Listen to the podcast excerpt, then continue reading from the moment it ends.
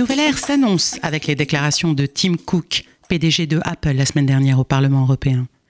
En saluant notre règlement général sur la protection des données, ou RGPD, en affirmant la nécessité d'un texte équivalent au RGPD dans le droit fédéral américain dès le 1er janvier 2020. Pour nous, Européens, c'est une vraie victoire d'imposer au monde entier notre standard juridique, le RGPD. Je rappelle que l'adoption du RGPD par tous les pays membres de l'Union fait suite aux révélations d'Edward Snowden en juin 2013 d'un programme américain PRISM qui collectait massivement les données de personnes vivant hors des États-Unis jusqu'aux chefs d'État à partir de Google, Apple, Facebook, Yahoo et d'autres. Un coup dur pour ces entreprises du numérique.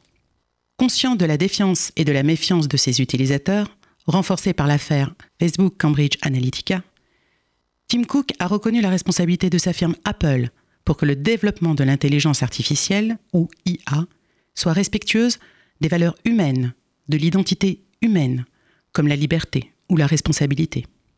Si 83% des Français ont déjà entendu parler des algorithmes et de l'intelligence artificielle, la moitié des Français ne voient pas précisément de quoi il s'agit, selon un sondage mené par l'IFOP pour la CNIL en 2017. Pourtant, tout est devenu algorithmique, comme en témoignent les applications que vous avez sans doute téléchargées sur votre portable.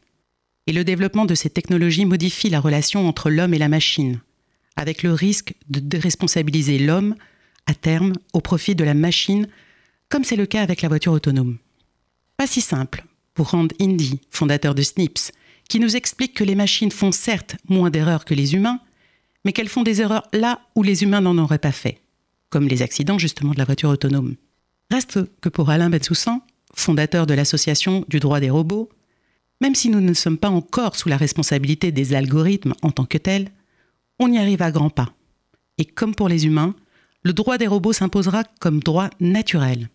Pour lui, il faudra sans doute passer par une étape intermédiaire en dotant les robots d'une nationalité, pour leur apprendre le droit des humains, comme par exemple le code de la route, car on ne conduit pas de la même manière à Paris ou à Londres.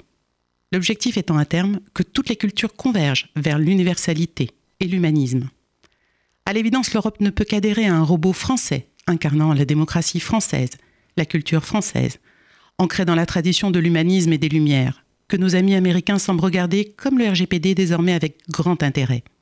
Et pour l'Europe, d'être à nouveau un standard juridique avec un droit des robots universel.